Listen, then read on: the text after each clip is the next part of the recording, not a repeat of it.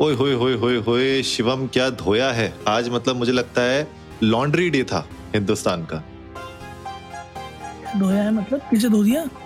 अरे भैया ऐसे मतलब कपड़े उतार उतार के जो धोया है ना जैसे वो धोबी घाट में फैमिली फैमिली पॉडकास्ट है भाई क्या बात है फैमिली पॉडकास्ट में ही बताना चाह रहा हूँ मैं कि जैसे धोबी घाट में जब धोबी जो कपड़ों को जो घुमा घुमा के जो पटकता है जी। ठीक है वो उस तरीके से आज फटकार पड़ी है बांग्लादेश को।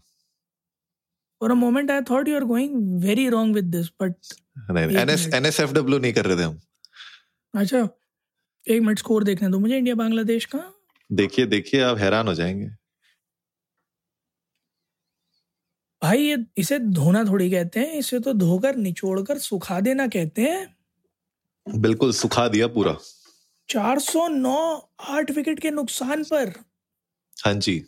ये तो मेरे ख्याल में अ, पिछले दोनों मैचेस के टोटल के आसपास ही है। बराबर मतलब हम्म, मतलब किसने मारे? ईशान किशन 210 रन 131 बॉलें। हाँ जी। विराट कोहली 113 रन इक्यानवे बॉलें। मेरा बस इतना सा सवाल है ये दो मैच पहले कहाँ था? नहीं मुझे लगता है थोड़ी कंफ्यूजन हो गई थी। ऐसा लगा इंडिया को कि ये सीरीज़ एक ही मैच की है तो वो तीन मैच के स्कोर एक ही में बना दिए। पहले मैच में बनाना था ना? हाय क्या ही बताएँ हम। पर ईशान किशन और विराट कोहली मुझे लगता है आज बॉल नहीं फुटबॉल दिख रही थी उनको। सही बात है यार मतलब जिस तरह से मार रहे थे मुझे लग रहा है तो बहुत मारा धागा खोल दिया। पूरे पूरे भैया पूरे चीथड़े उड़ा दिए। पर मतलब मज़ा आया मुझे लगता है आज जिन लोगों ने भी मैच देखा होगा ना वो कहते हैं ना कि भैया पैराडाइस आज का मैच पैराडाइस था अगर आप बैटिंग देखना चाहते थे इंडिया की जो पेला है मतलब मज़ा आ गया। एक एक मतलब बॉलों को चुन चुन के मारा है चुन चुन के। बिल्कुल सही बात है यार और अगर मैं इकोनॉमी रेट की बात करूँ तो बांग्लादेश के बॉलर्स तो त्राईमाम त्राईमाम चिल्ला रहे होंगे कि कोई कोई तो आ जाए। स्वर्ग से इंद्रदेव की आज बहुत आवश्यकता पड़ी होगी उन्हें नहीं? बिल्कुल बिल्कुल। उन्होंने बोला कुछ तो हो जाए रद्द कराओ ये मैच। ये तो हमें रद्द कर रहा वरना। बिल्कुल सही बात है यार बट अनुराग अभी भी वो एक सवाल जो है ना वो अभी भी घूम फिर के वहीं की वहीं आगे टिका हुआ है। टॉप ऑर्डर में शिखर धवन नहीं चले। हाँ। है ना? मेरे ख्याल में ये दो बैट्समैन थे जो लेफ़्ट हैंड ओपनिंग में आए थे आज शिखर धवन और ईशान किशन।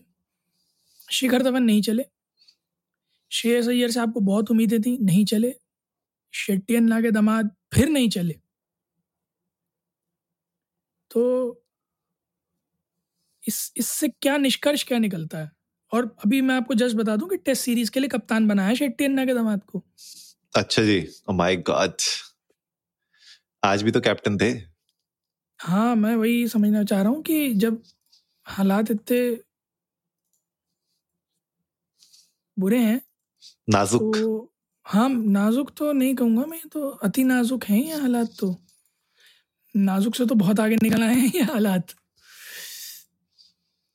फिर क्यों? क्या क्या दाव खेला जा रहा है यहाँ पर? मुझे ये समझ नहीं आ रहा। वही एक्सपेरिमेंटेशन हो रहा है मेरे ख्याल से टॉप ऑर्डर को लेके।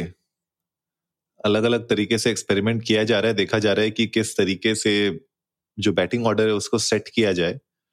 तो कह सकते हैं कि मतलब एक्सपेरिमेंट शायद काम करेगा नहीं करेगा अभी तो आगे आने वाली सीरीज़ में ही पता चलेगा। टेस्ट मैच में पता नहीं इंडिया कैसा खेलेगी। लेकिन वनडे की आज की परफॉर्मेंस देख के तो मुझे लगा कि मतलब ईशान किशन विराट कोहली ने अकेले ही मतलब इतने पेल दिए। 300 के ऊपर तो खुद ही दोनों ने मिलकर बना दिए। तो 400 से ऊपर का स्कोर तो मतलब अपने आप में ही बहुत बहुत कुछ कहता है कि भैया बैटिंग में बहुत दम है लेकिन जो आपने पॉइंट आउट किया ना मतलब इशू यही है कि अगर ईशान किशन और विराट कोहली के आप 300 अ, जितने भी हैं तेईस रन 323 रन अगर आप इन दोनों के हटा दें जी। तो तो कहने को तो बाकी पूरी पारी आपकी जो डेढ़ सौ रनों में निपट गई थी। मैं वही समझने की कोशिश करना चाह रहा हूँ और अगर इन दोनों के बैटिंग को हटा दें की तो बात छोड़ दें अगर आप बाकियों की बैटिंग देखें तो टी ट्वेंटी फॉर्मेट के आने के बाद लग नहीं रही कि वो टी ट्वेंटी जैसी बैटिंग वनडे में हो रही है। आठ गेंद में तीन रन छः गेंद में तीन रन दस गेंद में आठ रन। वॉशिंगटन सुंदर ने चलो थोड़ा सा लाज बचाई सत्ताईस में सैंतीस। मुझे ऐसा लग रहा है कि कहीं ना कहीं ना मेंटल स्ट्रगल चल रहा है कुछ इंडियन क्रिकेटर्स का और एक बड़े एक्सटेंसिव लेवल पर चल रहा है। क्योंकि प्रेशर तो है ही कि परफॉर्म नहीं कर रहे हैं। But at the same point of time मुझे ऐसा लग रहा है कि थोड़ा डर खा के बैठे हैं और शायद फ़ील्ड पर भी डरे डरे जा रहे हैं। सो so, मेरी हिदायत ये होगी कि आप इतने अच्छे वर्ल्ड क्लास प्लेयर्स हैं।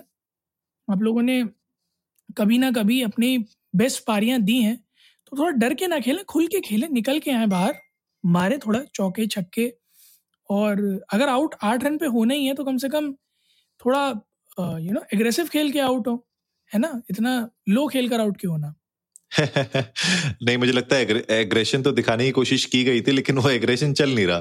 तो वही मैं कह रहा हूँ ना बार बार कि अगर इन दोनों प्लेयर्स को आप हटा दो इस लाइनअप से, जो आज का मैच हुआ है 400 रन बहुत बड़े दिख रहे हैं स्कोर पे, लेकिन उसमें से 60 परसेंट, सेवेंटी परसेंट इन्हीं दोनों बनाए हैं। तो अगर इन दोनों को आप हटा देते, मान लीजिए अगर विराट कोहली पचास साठ में आउट हो जाते और अपने ये भी अगर जल्दी निकल जाते, निपट जाते तो ईशान किशन भी निपट जाते तो क्या करते फिर आप? मान लीजिए चालीस पचास या सौ रन में अगर दोनों मिलकर आउट हो जाते तो आपकी पूरी पारी फिर निपट जाती, तीन सौ के अंदर ही निपट जाती और तब ये मैच वापस से जो है चैलेंजिंग हो जाता क्योंकि बांग्लादेश क्या पता बना लेती। बिल्कुल सही बात है यार अनुराग और सिक्सटी सेवेंटी नहीं एट्टी परसेंट रन है इन दो दो बल्लेबाजों के हाँ जी। स्टैट्स देखें तो क्योंकि 320 के ऊपर मारे हैं which is close to 80 percent of the run but 400 के ऊपर बहुत रेयर स्कोर होता है वनडे इंटरनेशनल्स में और इंडिया मेरे ख्याल में चौथी बार 400 के ऊपर मार रहा होगा तीन बार तो मुझे ही याद है चौथा ये हो गया।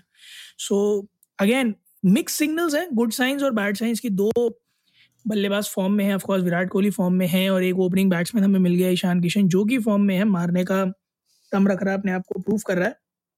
But what about the others क्योंकि इस, सिर्फ़ पहले तीन बल्लेबाजों पर आप रिलाय नहीं कर सकते। टीम में मिडिल ऑर्डर की इंपॉर्टेंस बहुत ज़्यादा होती है, क्योंकि टॉप ऑर्डर के फेल होने के चांसेस हमेशा रहते हैं। मिडिल ऑर्डर इज़ समथिंग जो आपके लिए मैच को एंड तक डीप तक लेकर जाता है। सो कंसर्न्स हैं सिर्फ़ टॉप ऑर्डर में नहीं, बल्कि मिडिल ऑर्डर में भी। And I guess we really need that dream team right now क्योंकि वर्ल्ड कप की भूख जो है ना, वो शांत नहीं हो रही है किसी की भी। तो इस बार तो मुझे लगता है कि जो है, हिंदुस्तान में टीवी टूट जाएँगे अगर वर्ल्ड कप नहीं आया तो।